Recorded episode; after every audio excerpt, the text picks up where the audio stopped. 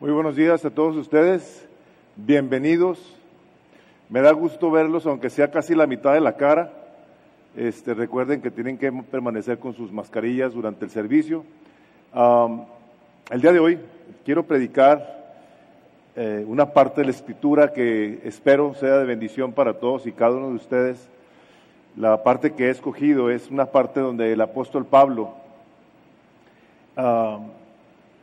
en medio de las situaciones tan difíciles que vivía, estando en la cárcel, escribe a sus hermanos para animarlos. No únicamente para animarlos, sino para darles una perspectiva de cómo es que se debe de vivir la vida aún con situaciones tan difíciles como las que estaba viviendo Pablo.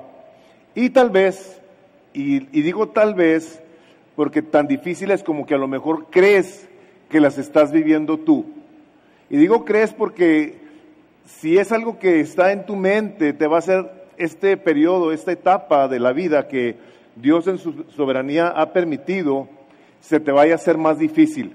Entonces quise escoger esta parte ah, pidiéndole a Dios que bendiga sus vidas, que ministre sus almas eh, de este libro, de esta carta que envió el apóstol Pablo a los filipenses la cual, esta, esta carta, le llaman la carta del gozo.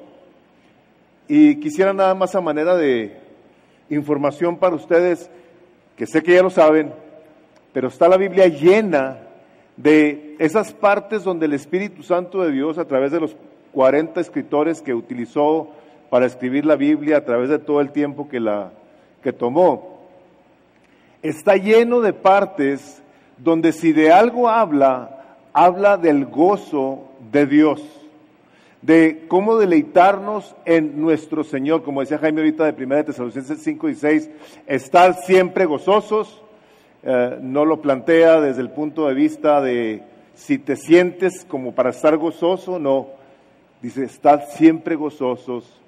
Eh, más adelante el apóstol Pablo dice ahí en Filipenses 4, capítulo 4, gozaos en el Señor.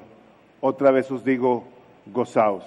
Entonces, a esta predicación le he puesto como título, Corriendo para ganar.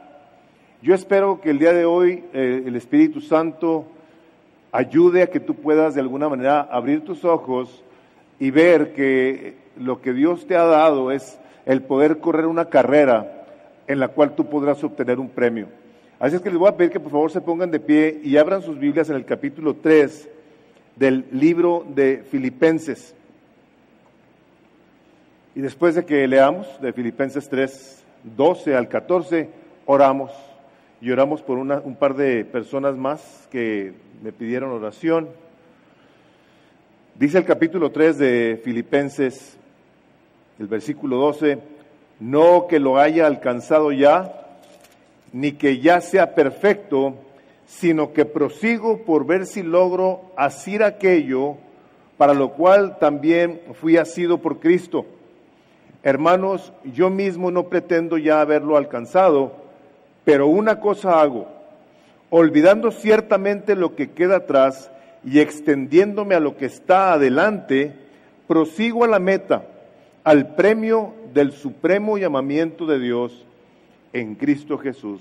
Padre, en el nombre de tu Hijo amado, queremos darte toda la gloria. Queremos continuar más bien, dándote la gloria debida a tu nombre y alabarte, Señor, no únicamente porque nos permites pedirte, sino también porque nos permites recibir, Señor, respuesta a nuestras peticiones. Te damos gracias por las personas que han experimentado mejoría y sanidad, Padre, en sus cuerpos.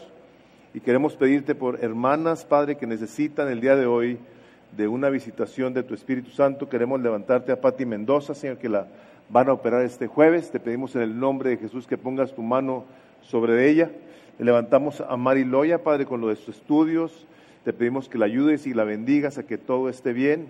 Igualmente a Mariel García, Padre, yo la levanto, la pongo en tus manos. Te pedimos juntos que bendigas, Padre, todos los estudios, que todas las cosas que el día de hoy están pasando en la vida de estas hermanas y de los demás, como se oraba más temprano, resulta en bendición, Señor, y gloria a tu santo nombre. Lo pedimos en el precioso nombre de Jesús. Amén. Pueden tomar asiento. El propósito de mi mensaje el día de hoy es el siguiente.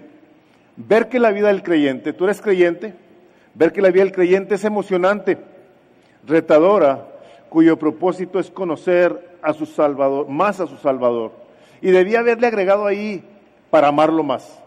Conocer a alguien de la manera que se nos permite conocer al Señor Jesucristo es ver en su belleza, sus atributos, su misericordia, su gracia, su poder, su favor, el que nos permita ver Dios a través de la Escritura es para que lo podamos amar más, deleitarnos más con Él. Entonces ese es mi propósito. Y quiero platicarles una, una pequeña historia que leí de una ciudad, una pequeña ciudad, donde el Departamento de Obras Públicas le, se les pidió a una cuadrilla a que fueran a un parque específico de la ciudad. Y en ese parque los llevaron y el supervisor de la obra les pidió que, empezaran a hacer hoyos.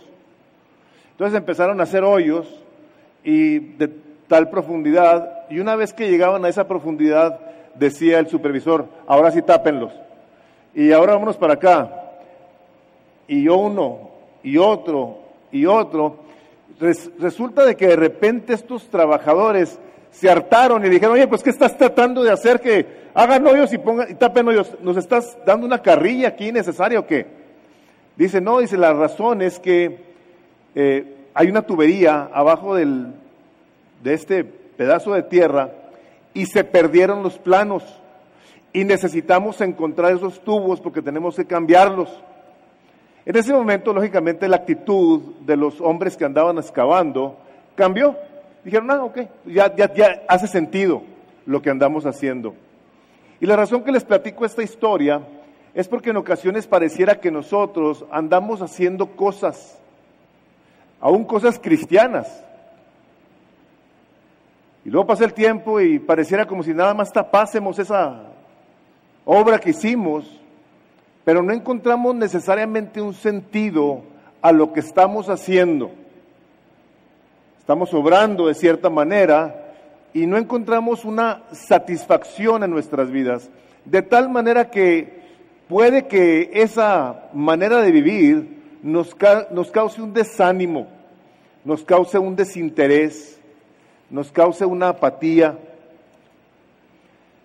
Pero lo glorioso es que en la palabra de Dios nosotros podemos ver ejemplos, analogías, metáforas que nos permiten a nosotros poder compararlos, poder ver a la luz de la palabra de Dios cómo podemos nosotros cambiar nuestra manera de pensar de tal forma que traigamos entonces una satisfacción a nuestra alma al estar viviendo aún en medio de lo que estamos viviendo el día de hoy. Sí, mi predicación es mucho, muy intencional, porque pensando y orando en el posible sentido de ánimo, este, este sentir que algunos están experimentando como si, ¿de qué se trata esta cosa? O sea, ¿cuál es el propósito de Dios? No logro verlo por más que le busque. Eh, y, ya, han personas caído en desánimo, en desinterés. Entonces, pidiendo al Espíritu de Dios que me ayudara a, a ver de qué manera puedo traer algo, podemos traer algo ustedes se vino esta parte de la escritura donde este hombre, les digo precisamente haciendo uso de, ejemplos, de analogías, este hombre que vivía una vida bien difícil, bien, bien difícil. Les digo, estaba en la cárcel cuando escribe esta carta a los filipenses. Y es él precisamente el que le está dando ánimo a los demás. Dices tú, ¿cómo puede ser posible que estando Pablo en la cárcel, pudiera animar a sus hermanos de la manera que lo hizo. Sabemos, sabemos que este hombre, inspirado por el Espíritu Santo de Dios, escribía precisamente lo que el Espíritu de Dios ponía en su corazón y en su mente a que, a que escribiera. Entonces decimos, bueno, si Pablo, este perseguidor de la iglesia que se topó con Jesucristo, y que fuera el mismo Señor Jesucristo quien le predicara el Evangelio, Vino luego a ser un proclamador del Evangelio de la iglesia del Señor Jesucristo. Entonces este hombre este hombre viene a esta parte de la escritura y, y en otras también nos da unas, unos ejemplos de cosas que pasan en la vida normal. Y hace Pablo uso de ejemplos como los soldados. Bueno, los ejemplos que utiliza la palabra de Dios acerca de los soldados es para enseñarnos que se tienen que meter a un entrenamiento, tienen que ser capacitados para saber cómo utilizar las armas que luego habrán de ir a utilizar en la guerra. Una guerra que en sus mentes habrán ellos de querer ganar siempre.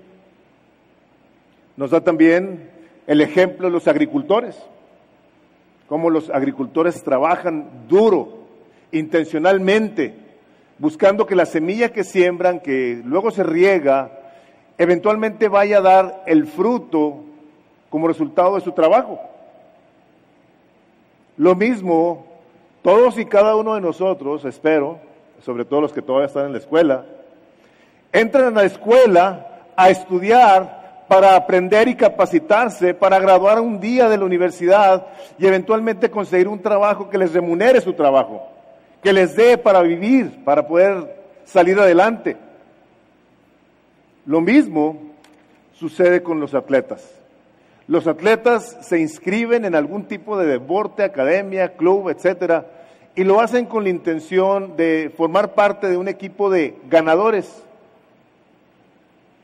No se meten algún equipo pensando, estos son los más perdedores, yo me voy a meter con ellos, no.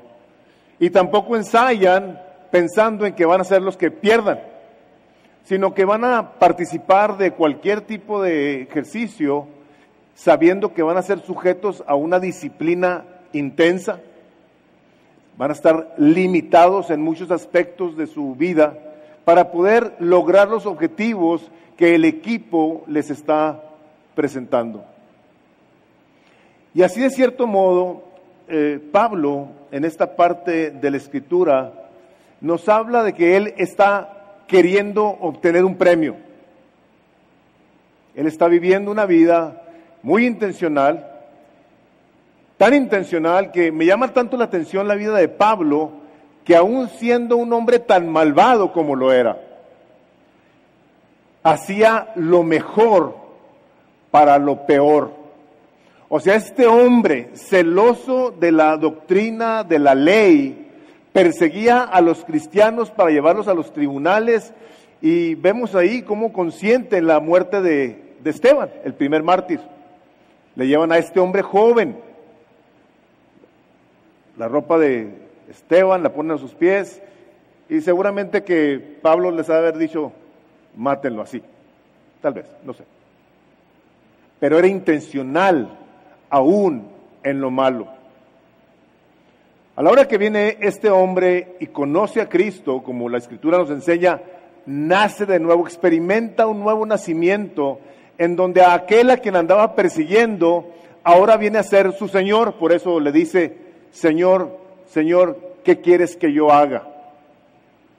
Y el Señor le contesta y le dice, dura cosa te es dar cosas contra el aguijón. Dios lo llama al ministerio y este hombre se enamora de Cristo de una manera ejemplar. Tan ejemplar que vive su vida como un modelo. De hecho, hay gente que dice, este ha sido el mejor cristiano de todos los tiempos. Lógicamente eso no puede ser cierto, porque si tú eres una persona que te has arrepentido de tus pecados, Cristo vive en tu corazón y tú has nacido de nuevo, vives una vida tan santa y tan perfecta como la que vivió el apóstol Pablo, como la que vivieron cada uno de los apóstoles. ¿Por qué? Porque el mismo Espíritu Santo de Dios que estuvo en ellos está en ti si tú has nacido de nuevo. Entonces este hombre llega el momento en el que escribe esta carta y empieza a hacer un cierto tipo de repaso de su vida. Si ustedes le dan vuelta ahí al capítulo 2 de Filipenses. ¿Ven ustedes cómo, cómo está este tremendo hablando de cómo vivía, de cómo era su, su manera de vivir? Capítulo 2.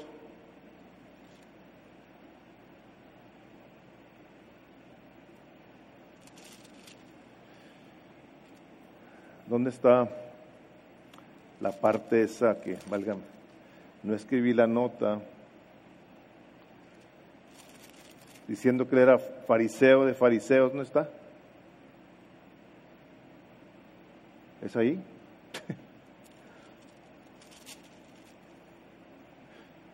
Aquí, no, este es el capítulo 3, perdón, versículo 5. Dice ahí, dice, aunque, 3, 4, dice, aunque yo también tengo de qué confiar en la carne, fíjense, fíjense cómo se evalúa Pablo a sí mismo, dice, si alguno piensa que tiene de qué confiar en la carne, yo más. Y empieza a dar las características de su vida, no circuncidado al octavo día, o sea, una perfección del linaje de David, de la tribu de Benjamín, hebreo de hebreos, o sea, hijo de hebreos, papá y mamá hebreos, en cuanto a la ley fariseo, en cuanto a celo perseguidor de la iglesia, en cuanto a la justicia que es en la ley, irreprensible. O sea, todo lo que se tenía que hacer en la vida, Pablo, Pablo ya lo había hecho. Este era un hombre intachable, se pudiera decir.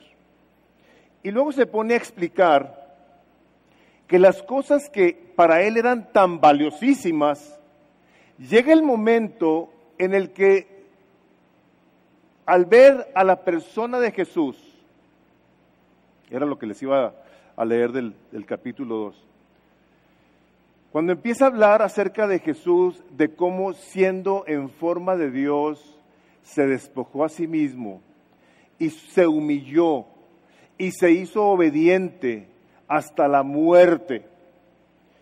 Dice Pablo, ah caray, a ver, yo que me creía que toda esta confianza que tenía en mi persona, ahora veo la vida de Jesús, me doy cuenta de que tengo que amarlo y conocerlo muchísimo más.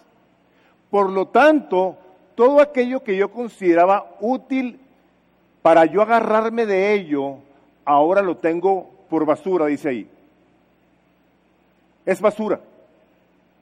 Y es precisamente aquí poquito antes del versículo 12 que acabamos de leer, donde les empieza él a decir que tiene que crecer en su amor por Jesús, que quiere conocer el poder de la resurrección de Cristo Jesús, quiere crecer en su deleite por Él. Y luego les dice eso que leímos, no que ya lo haya alcanzado yo, no, no, no, no, no, no, no. Dice, sino que sigo hacia adelante. Yo no lo tengo. No soy perfecto, decía el apóstol Pablo. Dice, pero sigo, sigo hacia adelante. Este hombre llega el momento en el que se da cuenta de la superioridad de Cristo, del señorío de Jesús, de su grandeza, y dice, ay, tengo yo que hacer algo. Tengo yo que hacer algo, si no voy a poder ser descalificado eventualmente. La vida del creyente, hermanos, es una vida muy gloriosa, muy deleitosa, si sabes qué es lo que tienes que seguir haciendo. Y lo que me puede es que el día de hoy pudiera ser que por la pandemia que estamos viviendo, hemos dejado de correr en la dirección en la que debemos correr, hacia adelante. Y hemos quitado los ojos del autor y consumador de nuestra fe para ver entonces todos los problemas que nos está causando esta situación y estamos viviendo con los ojos de una manera lateral. Tal vez ustedes como yo ven las noticias, el día de hoy, Las Palmas lleno de gente, ya no pudieron recibir a nadie más, ya están empezándose a llenar las camas en el paso. Decimos, ay caray, ¿qué sigue? Muchas veces ese tipo de noticias lo que hacen es amedrentarnos, o sea, hacernos sentir eh, tristes, eh, mal. ¿Cuándo sigo yo? Entonces Pablo, Pablo, inspirado por el Espíritu de Dios, nos dice cómo hacerle para vivir en medio de cualquier situación, estando tú listo, estando tú dispuesto para recibir lo que Dios tiene para ti. Yo le pido al, Señor, le pido al Espíritu de Dios que nos ayude a tener bien claro qué es lo que nos debe de hacer vivir. Hermanos, una de las cosas que, que tenemos que tener claro siempre es lo siguiente. Nosotros tenemos que tener una evaluación apropiada de nosotros. Nosotros debemos de saber cómo pensar de nosotros, pero esa manera de pensar de nosotros tiene que ser vista a la luz de la persona del Señor Jesucristo. No tener un punto de referencia contra el cual medirnos puede generar en nosotros el llegar a tener una idea muy incorrecta de nosotros mismos. Por eso es que necesitamos conocer más al Señor Jesucristo para tenerlo como el estándar de nuestra medida. Ahí están sus notas, se los voy a volver a leer. No tener un punto de referencia contra el cual medirnos puede generar en nosotros el llegar a tener una idea muy incorrecta de nosotros mismos. Por eso es que necesitamos conocer más al Señor Jesucristo para tenerlo como el estándar de nuestra vida. Pablo se vio a la luz de la persona del Señor Jesucristo y se dio cuenta de que le faltaba mucho. El no hacerlo de esa manera, hermanos, nos puede hacer creer que ya llegamos, que ya estamos bien, que no necesitamos hacer nada. Ya eres creyente, ya conoces a Cristo, no le hace, ya estás bien. Pablo, sin embargo, a la hora de que, de que escribe esta parte de la escritura, nos lo dice así de una manera muy clara, no que yo ya lo haya alcanzado. O sea, yo no he alcanzado el estándar de la persona del Señor Jesucristo.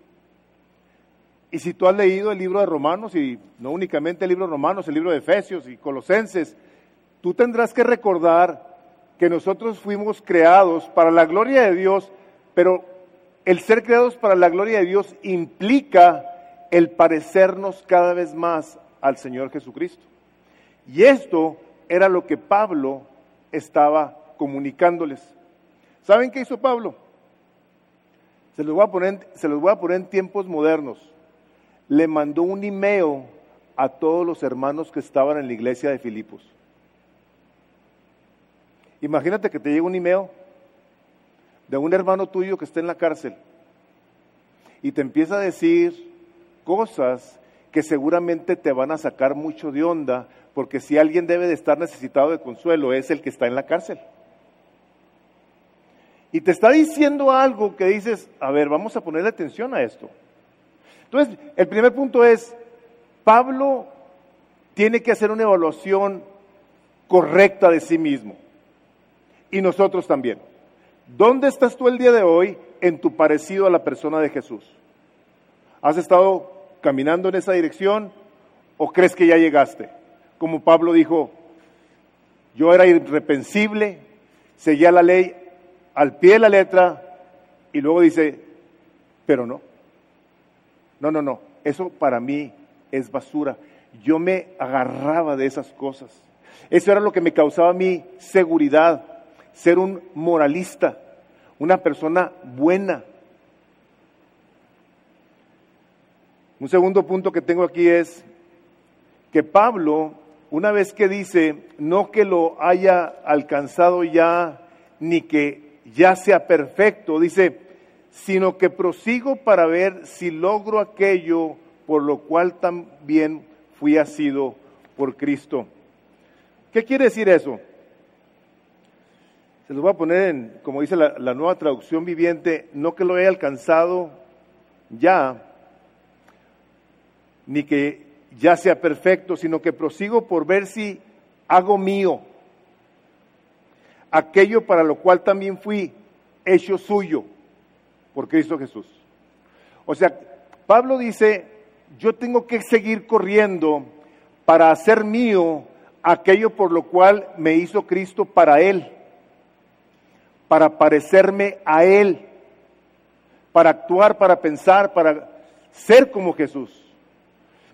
Y viene Pablo y nos dice, no es que lo haya yo alcanzado ni que sea perfecto, sino que prosigo, sino que quiero ver si lo puedo alcanzar, sino que prosigo para ver si hago mío aquello para lo cual también fui hecho por Cristo Jesús. Cuando Pablo usa la palabra prosigo, es una palabra en griego que tiene que ver con esto. Es una persona que va detrás de alguien con la intención de agarrarlo. O sea, Pablo iba corriendo detrás del Señor Jesucristo con el deseo de abrazarlo, de hacerlo de él. Este hombre tan intenso y tan intencional quería conocer tanto y de cerca a aquel que le habló cuando iba en el camino rumbo a Damasco. Y puesto que Pablo sabía que Cristo lo había salvado a él para que Cristo fuera su dueño, ahora Pablo respondiendo en amor a su Salvador, Decía, yo lo quiero conocer. Yo quiero conocerlo profundamente, intencionalmente. Pero luego sigue diciendo, en esta parte de, la escritura, en el versículo 13, donde dice, hermanos, yo mismo no pretendo haberlo ya alcanzado, pero una cosa hago Dice, una cosa hago, dice, olvidándome ciertamente de lo que queda atrás y extendiéndome a lo que está adelante. A ver, Pablo va corriendo y luego nos dice una cosa, yo me olvido de lo que está atrás. ¿Qué era de lo que Pablo pudiera estar olvidándose? Bueno, yo les voy a decir algo que podemos ver en las escrituras, Pablo consiente la muerte de Esteban y persiguió a la iglesia. O sea, no vienen todos los nombres de todas las personas a las que él llevó a la cárcel, a las que llevó a los tribunales, no vienen. Pero lógicamente, el primer mártir de la historia, Esteban, Pablo fue el que consintió su muerte.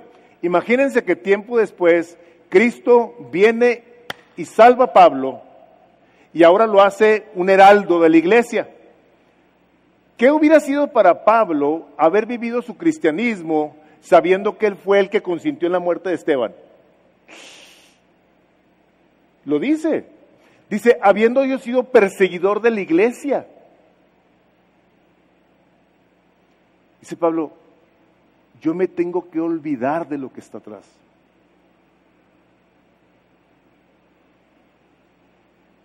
De ese tipo de pecados de ese tipo de tragedias que hizo Pablo,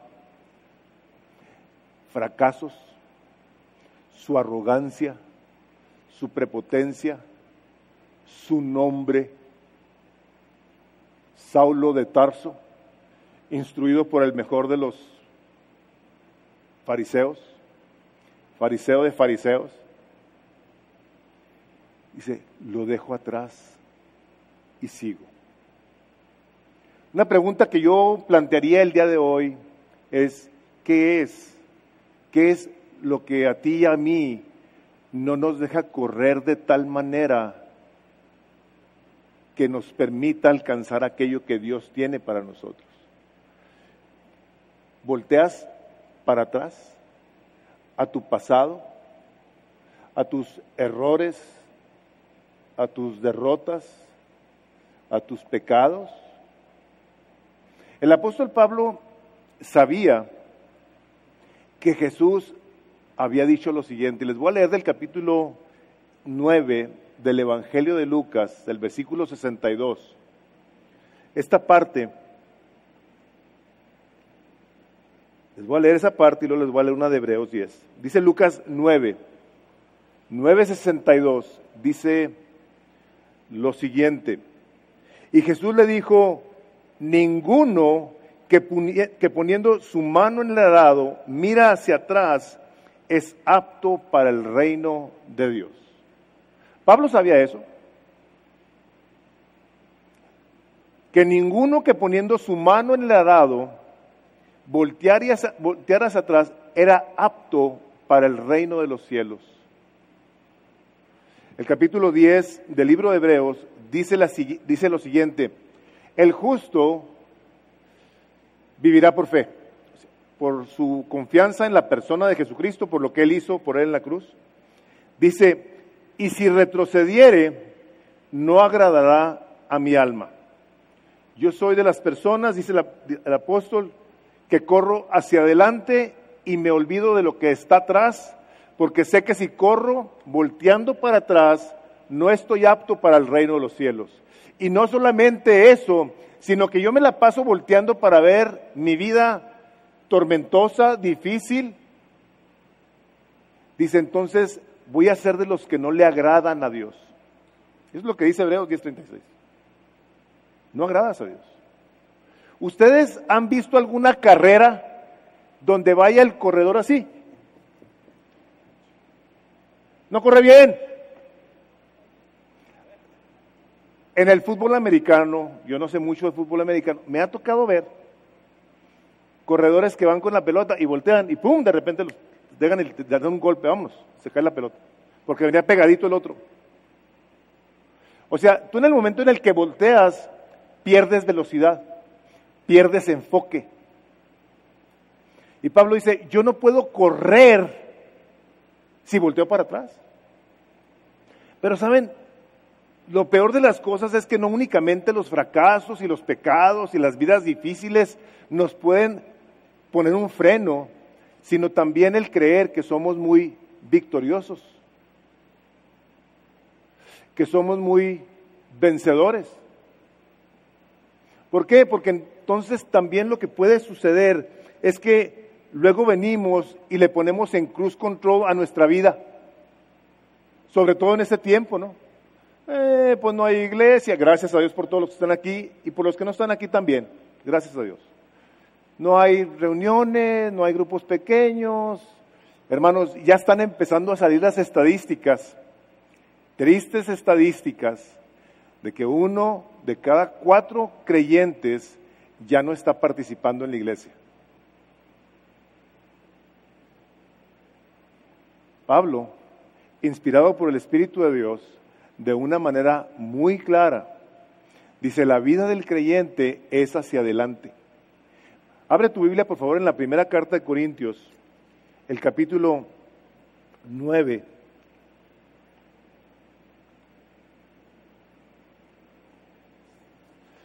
Primera de Corintios 9.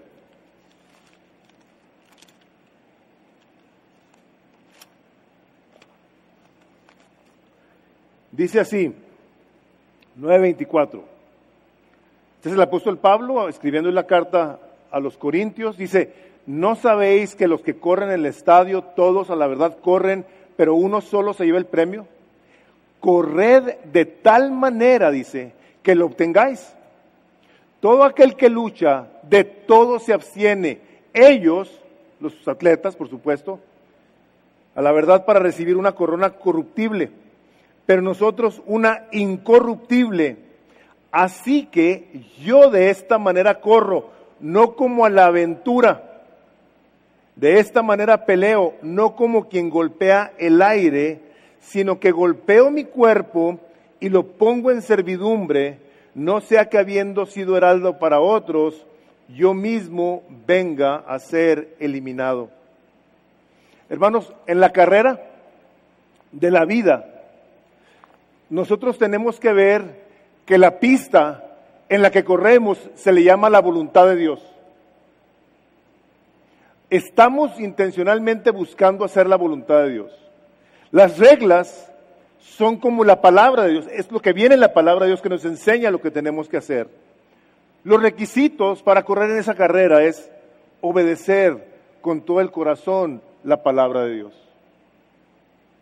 Los procesos que toman lugar en el entrenamiento dan como resultado un crecimiento espiritual, cuyo resultado final es uno, es el premio, que es Cristo Jesús. Eso es lo que está diciendo Pablo aquí en 1 Corintios 9. Yo corro. Yo corro, pero no como los que están tirándole golpes al aire. Yo corro con una intención. Me olvido de lo que está atrás y voy hacia lo que está enfrente. Tengo un objetivo claro en mi vida. No andaba Pablo con medias vueltas. Veía yo que eh, el otro día entrevistaron a una persona, bueno, no el otro día, quién sabe cuándo habrá sido, que se tiró de un paracaídas, no se abrió, cayó en una zona así como pantanosa, el hombre sobrevivió.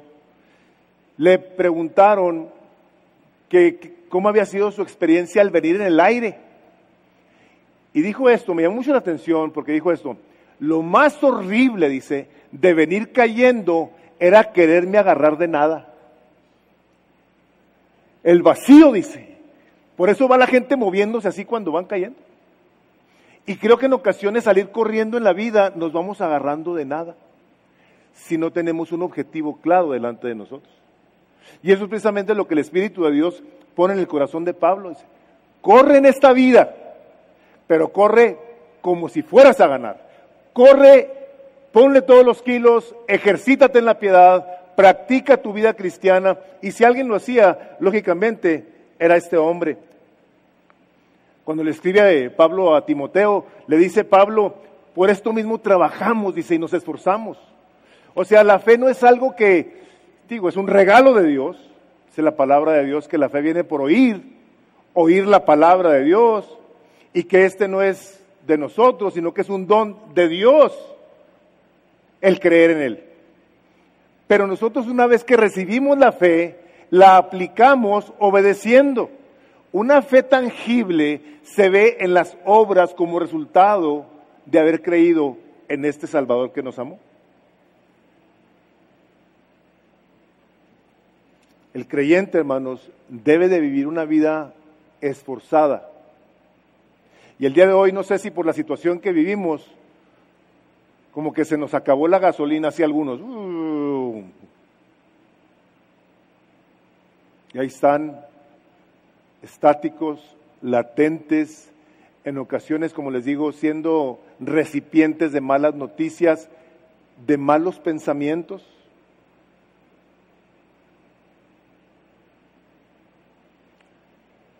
El apóstol Pedro, en su segunda carta, capítulo 1, versículo 3, esto me encanta, me encanta, me encanta, porque aquí está parte de la gracia y del poder de Dios, ahí están sus notas. Dice, como todas las cosas que pertenecen a la vida y a la piedad nos han sido dadas por su divino poder, Dios ya nos dio, mediante el conocimiento de aquel que nos llamó por su gloria y excelencia. O sea, nosotros somos recipientes de todas las cosas que pertenecen a la vida y a la piedad por medio del conocimiento de Cristo Jesús, dice, por medio de las cuales nos ha dado preciosísimas y grandísimas promesas para que por ellas llegases a seis participantes de la naturaleza divina, habiendo huido de la corrupción que hay en el mundo a causa de la concupiscencia del pecado.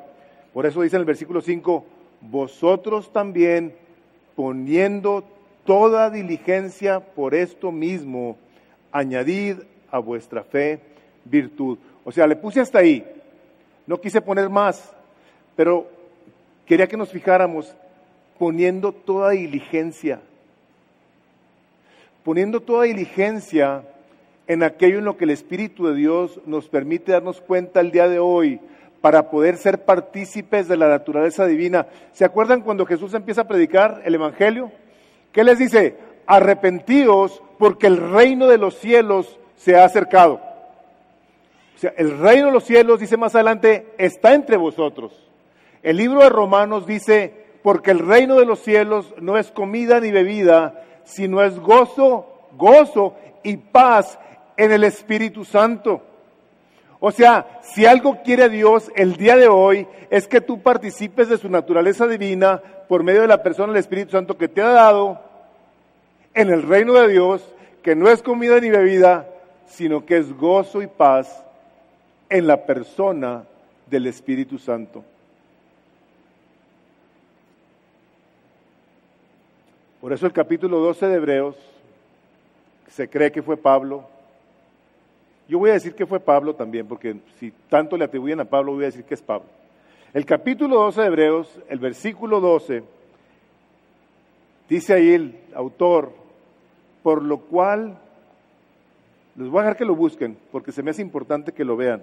Hebreos 12, 12.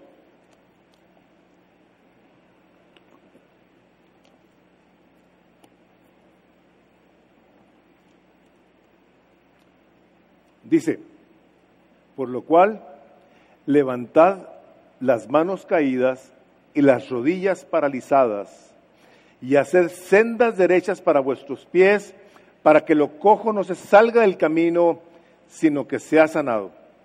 Seguid la paz con todos y la santidad sin la cual nadie verá al Señor. Eso era lo que Pablo quería, crecer en ese conocimiento de Jesús que produce en el corazón del hombre una santidad, un apartamiento de las cosas del mundo. Un tercer punto es, Pablo, Pablo tenía un solo enfoque. Dice, se los vuelvo a leer, dice, hermanos, yo mismo no pretendo ya haberlo ya alcanzado, pero una, una cosa hago olvidar ciertamente lo que queda atrás y extendiéndome a lo que está adelante. En la vida de Pablo había un solo objetivo, una sola agenda, un solo deseo. Sus fuerzas y concentración estaban puestas en extenderse única y exclusivamente hacia adelante para conocer a Cristo. Ese era el objetivo de Pablo.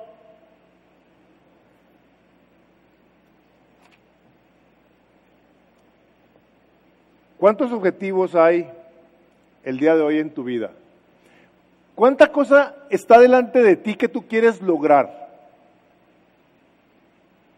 ¿Un buen retiro? ¿No enfermarte del COVID? ¿Poder llegar a, viejito con tu mente sanota sin que se te olvide nada? Yo ya no llegué a eso, ¿eh? A mí se me olvidan un resto de cosas, man.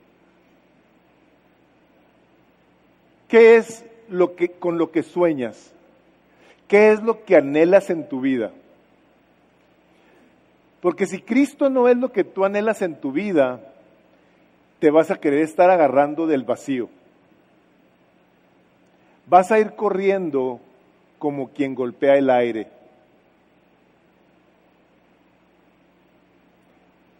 No vas a llegar a ver esas cosas. ¿Te has fijado que la mayoría de las cosas que tú sueñas, que tú deseas en la vida, no suceden? ¿Te has fijado que todas las enfermedades de las cuales te vas a morir pasan los años y no te mueres? Me da mucha risa porque mucha gente no sabe la cantidad de gente que conozco que ya fue a su funeral. Les digo, espérate que llegues ahí, les digo, o sea, ya ves a la gente ahí que se, que va a estar llorando por ti, que va a estar diciendo y pensando ciertas cosas de ti. Le digo, no. Por cierto que ahora los funerales ya son diferentes, hermanos. ¿eh? Son bien diferentes. Hermanos, si nosotros no corremos con un solo objetivo, si nosotros no, tenemos una sola pasión en la vida, lógicamente, lógicamente, mientras vivimos y hacemos todo lo que hacemos con la intención de 1 Corintios 10:31, que comamos o bebamos o hagamos cualquier otra cosa, lo hagamos todo para la gloria de Dios. Déjame te digo, tomar agua es para la gloria de Dios. Que te acuestes es para la gloria de Dios. Que te levantes es para la gloria de Dios. O sea, estamos nosotros rodeados de bendición de Dios y por estar pensando equivocadamente, dejamos entonces de recibir el beneficio del gozo que el Espíritu de Dios quiere que experimentemos aún en este tiempo. Los grandes hombres y mujeres de la historia pasaron por las peores de las dificultades, nada comparable a nosotros, ¿ok? Si tú piensas que traer una mascarilla o no poder ir al cine o no salirte de compras, o irte al restaurante de tu preferencia, es una tragedia, te tengo que decir que estás pero bien confundido. Estás pero bien equivocado. No, no, no es literal. Pero hermanos, estamos viviendo en la gloria. ¿Cierto? Estamos viviendo sumamente bendecidos. Independientemente de que creas que esto es una conspiración o no. Estamos bien. Pero el cuidado que tenemos que tener es el de estar volteando hacia atrás, perder el enfoque, voltear hacia atrás, ver nuestros pecados o nuestras victorias que nos estorban a seguir hacia adelante porque yo he sido exitoso en el ministerio. Y yo servía con los niños o servía en la alabanza. Digo, los de la alabanza no han parado, por cierto, gracias Gracias a todo el equipo de alabanza, sonido, la gente que no ha parado, no ha parado. Pero, ¿cuántas otras cosas más en las que tú pudiste haber estado participando, lo cual has dejado de hacer, por lógica? Que dices tú, bueno, es que yo ya lo hice. Te tengo que decir lo siguiente, tú y yo no podemos pensar así. El gran beisbolero Babe Ruth decía esto, los home runs del pasado no ganan los juegos del día de hoy. Tú y yo tenemos que continuar extendiéndonos en gracia, en obediencia a la palabra de Dios, para ver cómo servimos a los hermanos a quienes servíamos aquí. Con una llamada, con un texto, con un email, con un detalle que puedas tú ir a dejar a la puerta de su casa, con estar orando por la persona y hacérselo saber. Hermanos, el ministerio no ha parado. Y si tú has parado, entonces te quiero animar a que, como Pablo decía, prosigo hacia adelante. Porque el no hacerlo, hermanos, va a traer a nuestra mente una ociosidad que desafortunadamente puede producir en nosotros temor, incertidumbre, Tú te pones a ver y se nos han limitado ciertas actividades de la vida, pero hay muchas otras que tú y yo podemos seguir haciendo. Muchas, muchas. El peligro adicional a una cosa como estas, sabemos que desde que el Señor Jesucristo vino, como dice el profeta Joel, en los últimos tiempos, desde que Jesucristo vino, vivimos en los últimos tiempos. Pero el día de hoy, como en los últimos tiempos dice la palabra, el amor de muchos se enfriará. Se va a enfriar porque nos ha afectado, y, no quiero ser exclusivista, pero especialmente a los hispanos. ¿Saben por qué? Porque somos de abrazos. ¿Y cómo has estado? Y que el beso, y que ven a saludarte. Y me da gusto no lo podemos hacer. Y nos ha afectado relacionalmente por nuestra cultura. Pero una cultura que es bíblica, porque dice que nos saludemos con un beso santo, que nos esperemos los unos a los otros, que nos animemos los unos a los otros, que nos exhortemos al amor y a las buenas obras. Y todo eso está en pausa. No.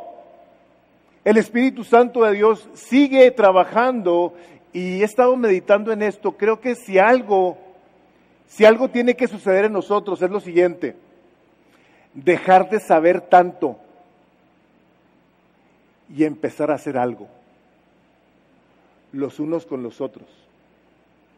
Y yo quiero ser respetuoso de esto, no tengo a nadie en mente, pero no se les hace que tenemos demasiados estudios bíblicos, que sabemos demasiada teología y que en ocasiones lo que debemos de hacer no lo hacemos.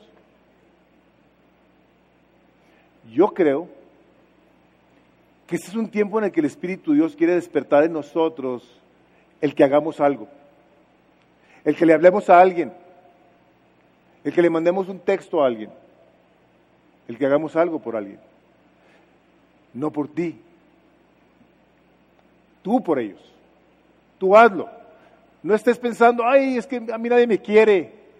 Pobrecito de mí. No, no, no, no, no, no, no, no. Pablo estaba en la cárcel. Y este hombre toma la iniciativa de decirles, hermanos, tenemos que seguir hacia adelante cumpliendo con el ministerio. La última cosa, mi, cuarto punto, creo que no les mencioné el primero, pero no le hace. Pablo decía, prosigo a la meta en el versículo 14. Dice, prosigo a la meta, al premio del supremo llamamiento de Dios en Cristo Jesús. Les he dicho, es una carrera en la que tenemos que querer perseguir, en este caso al Señor Jesucristo, al cual venimos a conocer por medio de su palabra, con el cual nos podemos relacionar por medio de canciones.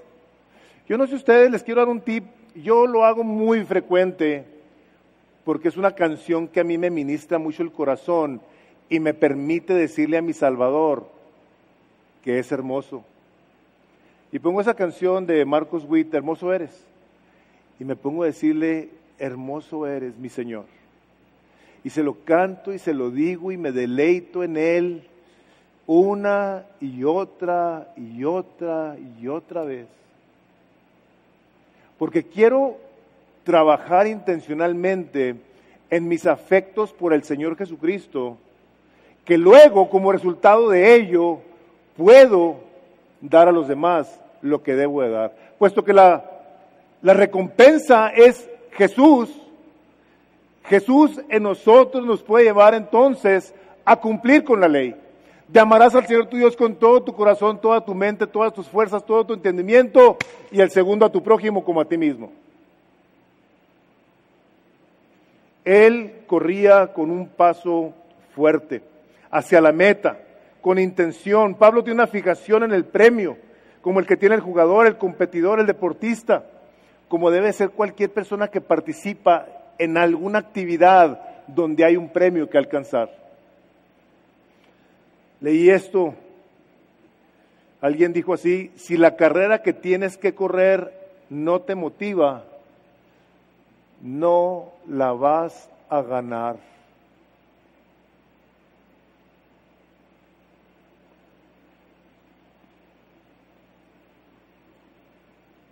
Qué tremendo, ¿verdad? si la carrera que tienes por delante, si en ella no encuentras un propósito, hermano, yo te quiero exhortar, hermana, yo te quiero exhortar. Y Dios tenga misericordia de ti y de mí. Pero si esto no te motiva, tú vas a vivir como los que estaban haciendo hoyos y luego los tenían que tapar hasta que llegue el momento en el que en tu vida puedes decir de qué se trata todo esto. ¿Dónde está Dios que no me contesta? digo, este hombre estando en la cárcel, iba por un premio, decía, no como los atletas, un premio corruptible. A mí me ha llamado mucho la atención, hace tiempo, hace algunos, ya creo que años, veía un programa de una tienda en Las Vegas donde la gente iba a empeñar sus joyas y artículos muy valiosos que se llama Pawn Stars. No sé si lo habrán visto. ¿Y saben qué me impresionó mucho ver en esa tienda? Mucho, mucho me, me impresionó. Ver que tienen una caja de anillos donde jugadores del, del Super Bowl han ido a vender su anillo que se ganaron en un premio que muy poca gente se lo gana. O sea, lógicamente están caros. Decían, el más caro que tenemos aquí es de los England Patriots, 27 mil dólares. Y cuando, me acuerdo cuando oí eso, dije, ¿qué, qué gacho. O sea, tener un anillo que alguien se ganó en un Super Bowl, aunque uno tuviera el dinero para comprar ese anillo, pues para ti es un, tal vez un trofeillo de alguien. Así son todos los trofeillos de nuestras vidas. Eventualmente pierden su valor. Se acaba su esencia, su, su poder en nosotros. Hermanos, pero, pero el de Cristo, cuando Pablo dice, yo prosigo al premio del supremo llamamiento que es en la persona de Cristo Jesús. ¿Saben por qué Pablo, digo, ya se los había dicho anteriormente, si ya se les olvidó, se los voy a recordar. ¿Saben por qué Pablo amaba tanto a Jesús? Porque escribe él, porque Cristo me amó y se entregó por mí. O sea, este hombre conoció de primera mano el amor de Cristo en su corazón, de tal manera que estuvo dispuesto a que lo mataran por Jesús. Y yo casi puedo asegurar que si tú has tenido un encuentro con el Señor Jesucristo, tú lo amas porque sabes cómo te amó a ti.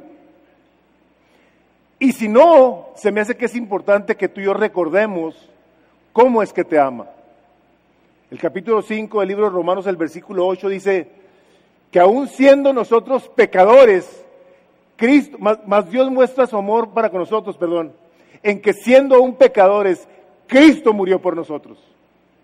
Mas Dios muestra su amor para con nosotros en que siendo aún pecadores, Cristo murió por nosotros. Murió por ti y por mí. ¿Para qué? Para darnos la vida eterna. ¿Para qué vida eterna? Para estar con Él por toda la eternidad. ¿Para qué vamos a estar con Él por toda la eternidad? Para disfrutar su belleza. Para deleitarnos por la eternidad en su incomprensible amor y misericordia. La belleza que no tiene explicación humana. Las cosas que ni el hombre se ha imaginado, ni ha visto, son las que Dios tiene preparadas para los que lo aman, dice la palabra de Dios. Pero lo más glorioso de todo es que nos han sido reveladas por su Espíritu Santo en la palabra de Dios. Entonces, cuando leemos cosas como esas de Romanos 5.8, o busca en tu Biblia Efesios, busca ahí, dale la vueltecita, Efesios 3 las oraciones de Pablo. Efesios 3. Vean, vean las oraciones que hacía este hombre.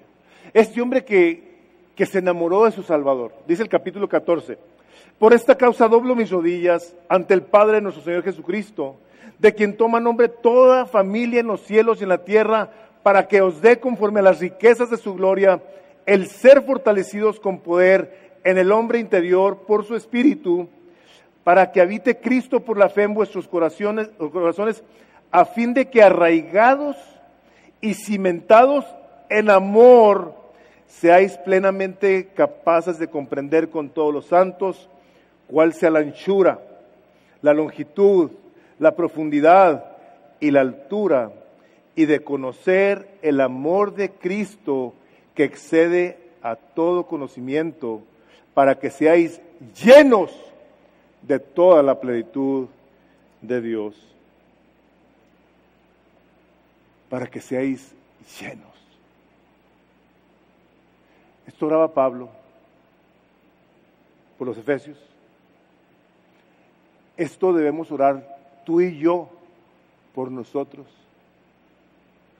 Para seguir corriendo en esta vida con un solo propósito, olvidándonos de todas esas cosas que Cristo ya pagó por ellas en la cruz, que ya te perdonaron. Espero que no seas de esos que se la pasan pidiéndole perdón y perdón y perdón y perdón y perdón a Dios por los mismos pecados. No. Tú dices, Padre, yo te confieso como pecado esta maldad que hice. Me arrepiento de haberte, de haberte ofendido con ella. Pero Señor, yo en este momento recibo tu perdón y te doy gracias. Gracias porque la sangre de Jesús me limpia de todo mi pecado. Y la palabra de Dios dice que Él se olvida de tus pecados y los pone en las profundidades del océano para jamás acordarse de ellas. Por lo tanto, tú y yo corremos con los ojos puestos por delante. Y todo esto empieza, hermanos, cuando venimos al conocimiento de Jesús. Cuando venimos a la persona de Jesucristo, reconociéndolo como nuestro Señor, a quien tenemos que rendirle nuestra vida, para luego empezar a correr esta carrera. Si tú no le has entregado tu vida a Cristo, tú no estás ni siquiera en la carrera. Tú no sabes cómo correr esta carrera. Pero cuando te entregas a Cristo, Él viene a morar adentro de ti y Él te da el querer como el hacer por su buena voluntad para que empieces a leer, para que empieces a orar, para que te empieces a deleitar en alabar su nombre, para que te deleites en poder servir a los demás. Yo te animo que si tú no conoces a Jesús, no dejes pasar un día más porque vas cayendo como el del paracaídas sin tener de qué tomarse. Pero si tú eres creyente, yo te quiero hacer una pregunta. La pregunta es la siguiente. ¿Hay un entusiasmo en tu corazón? ¿O estás en cruz control? Ya te hiciste, como dicen aquí, kickback.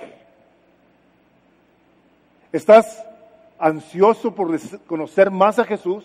¿Estás deseoso de que cuando te pones tú a leer la palabra te deleites con la palabra que dice, en mi corazón he guardado tus dichos para no pecar contra ti? Como dice uno y otro de los salmos, abundancia de gozo hay para el justo Grandes son las delicias a tu diestra, Señor. O sea, está la palabra llena de gozo, satisfacción, de paz, de esperanza para todo aquel que en Él espera. Pero, ¿sigues corriendo así? ¿O este tiempo ha afectado tu vida y la mía de tal manera que hemos bajado nuestro deseo por querer seguir corriendo esta carrera de una manera correcta? Yo te quiero animar a que tomes una decisión.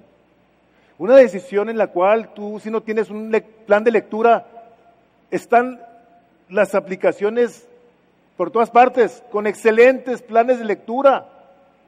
Empieza a leer uno, dos, tres capítulos, uno, dos, tres salmos al día y dile gracias por esto, Señor. Gracias porque yo puedo ser como el árbol que está plantado junto a las corrientes de las aguas y que todo lo que hago prospera, Señor. Gracias por ello, Dios. Porque Él es el que está edificando nuestra morada en el cielo. Y vamos para allá, como Pablo decía, yo voy a obtener el premio del supremo llamamiento de Dios, que es Cristo Jesús. Y se puede hoy. Se puede todos los días, a todas horas. Te voy a pedir que inclines su rostro y vamos a orar. Padre, gracias te damos por este hombre, por este hombre que está contigo en la eternidad, a quien tú llamaste para que nos dejara un buen ejemplo de cómo se vive la vida cristiana en un mundo difícil, de cómo podemos vivir sin la ansiedad que generan todas las situaciones que escuchamos el día de hoy. Padre, pero más gracias te damos por Jesucristo, tu Hijo, nuestro Salvador, quien nos ha amado y se ha entregado por nosotros. Señor, que ahora también nosotros queramos amarlo a Él, que sea nuestra pasión, nuestro deleite, nuestro gozo, nuestra esperanza. Ayúdanos, Padre, a vivir para Él. Señor Jesucristo, tú que estás sentado a la diestra del Padre el día de hoy, intercediendo por todos, te damos gracias porque si alguien encuentra placer y deleite en su pueblo, eres tú, al ver cómo traemos gloria a tu santo nombre, Señor. Ayúdanos a parecernos a ti, Señor Jesucristo, lo cual sabemos que podemos hacer, pues está escrito. Podemos hacerlo por el poder de tu Espíritu Santo que está en nosotros. Por eso nos podemos esforzar para seguir corriendo esta carrera para obtener el premio del supremo llamamiento que es Cristo Jesús. Padre, pedimos estas cosas y recibimos tu bendición. Y Padre, bendecimos a todas las personas que necesitan de un milagro, de una sanidad, que tú les prosperes, les bendigas y les ayudes en todo. Padre, te pedimos todo esto y lo recibimos en el nombre poderoso de Cristo Jesús. Amén y amén. Por la por lo nuevo. Si eres una persona que estás aquí por primera vez, te pedimos que nos dejes ahí tu información en el buzón y les recordamos que ahí en el buzón pueden dejar sus ofrendas. Que Dios los bendiga a todos. Gracias por aquí, por estar aquí. Pueden salir